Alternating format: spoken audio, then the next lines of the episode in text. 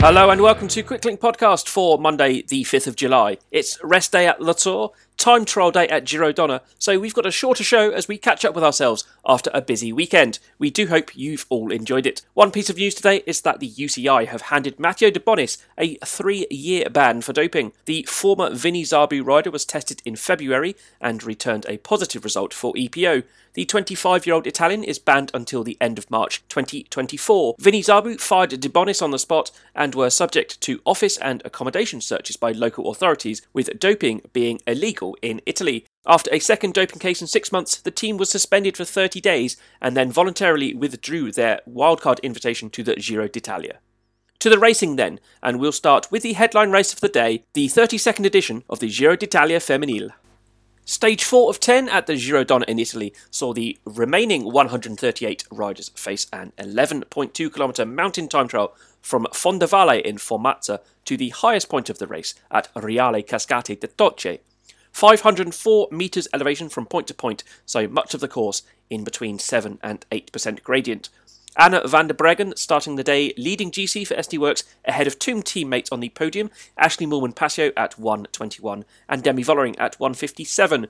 Elise Chabbey of Canyon SRAM was fourth at 2.36 and Lizzie Deignan of Trek Segafredo at 3.33. After the first of three waves of riders with gaps in between to allow riders and team vehicles to return to the start, Sara Cassola of Isolmant Premac Vittoria had set the fastest time with a 28.49. That wasn't topped until the second wave when Brodie Chapman of FDJ went with a 28.30 before Grace Brown of Bike Exchange blew them all away with a 26.14. Several big GC names came close, all of whom went second at one point or another, in no particular order Leah Thomas, Elisa Longo Borghini, Katrine Aalerud, and Marta Cavalli, but none of those came within 30 seconds of Brown.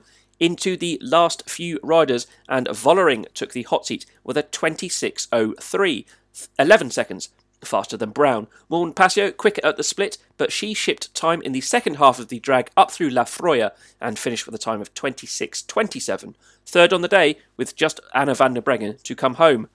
The 2020 race winner, GC favourite, and current national, European, and world time trial champion, unsurprisingly claimed her rightful place atop the podium this evening with a 24.57, 66 seconds ahead of Vollering.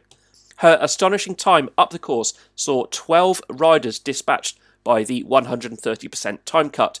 Brit Lizzie Holden, sadly the fastest of the dozen who missed out by just 13 seconds. If Vollering's time was the winning one, just two riders would be heading home early instead. Absolutely brutal stuff from Van der Breggen in her final year of racing. The top three on GC unchanged. Van der Breggen is now 251 from Moolman-Pasio Vollering third at 303. Deignan is back up to fourth. She leapfrogs Chabbey. The pair are now at 5.53 and 6.12, respectively. The remaining 126 riders tackle a pan flat 120k tomorrow in Milan, departing from Parco Lambro and heading to a local circuit around the Carosello commercial district, which they'll complete four times. Other racing on today then, and in Romania, Alex Guerin of Team Vorarlberg won ahead of a small group of chasers up the Haut category Bâlea Lac climb on the penultimate day of the Sibiu cycling tour. The Frenchman came home 11 seconds before a group of five, who were in order Giovanni Aleotti of Bora Hansgrohe, Fabio Aru of Qhubeka Next Hash, Michael Schlegel of Elkov Kasper, Riccardo Zoidl of Team Felbermayr, and Sergei Chernetsky of Gazprom. Aleotti leads GC by 19 seconds from Aru going into tomorrow's final stage. It's 205.3 kilometres in a huge anti clockwise loop heading north out of Sibiu over five short punchy climbs before a finish back in the city centre. Elsewhere, Timo Kielich of Alpecin Fenix's development team won the Stage 5 bunch sprint into Gabrovo ahead of Mirko Maestri of Bardiani and teammate Ayco Bastiaens on day 5 at the Tour of Bulgaria.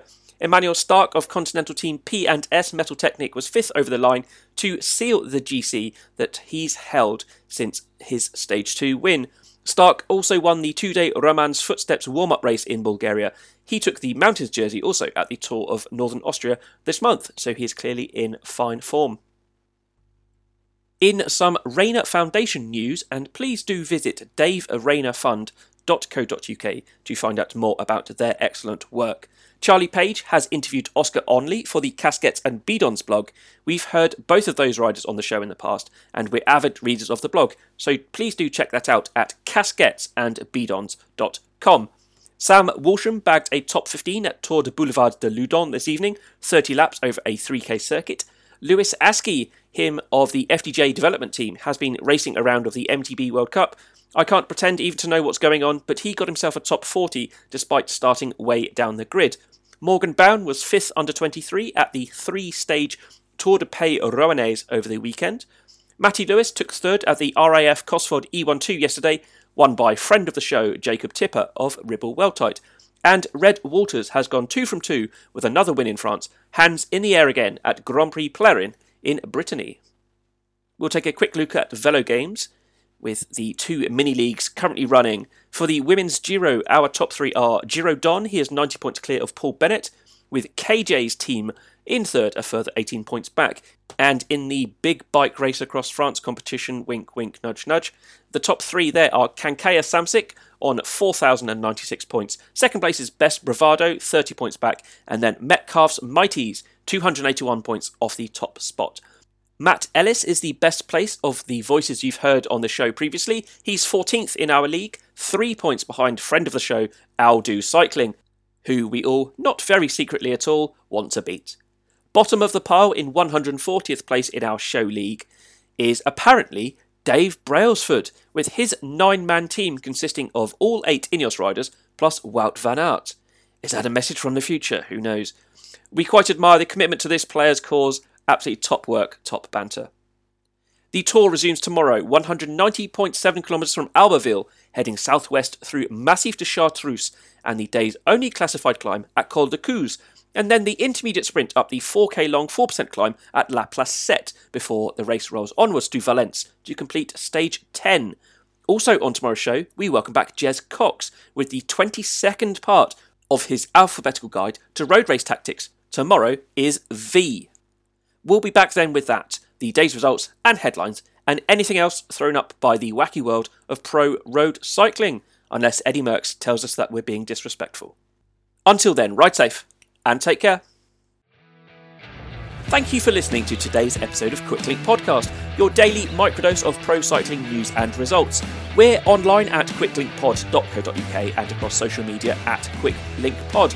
You can support this show by using the code QUICKLINK when you shop with veloskin.cc for all your chamois cream and skincare needs, and also at efswheels.com where UK customers can get themselves a full set of tubeless ready, full carbon wheels for under £500. Please like and subscribe, share the show, and we'll be back with you tomorrow. Bye now.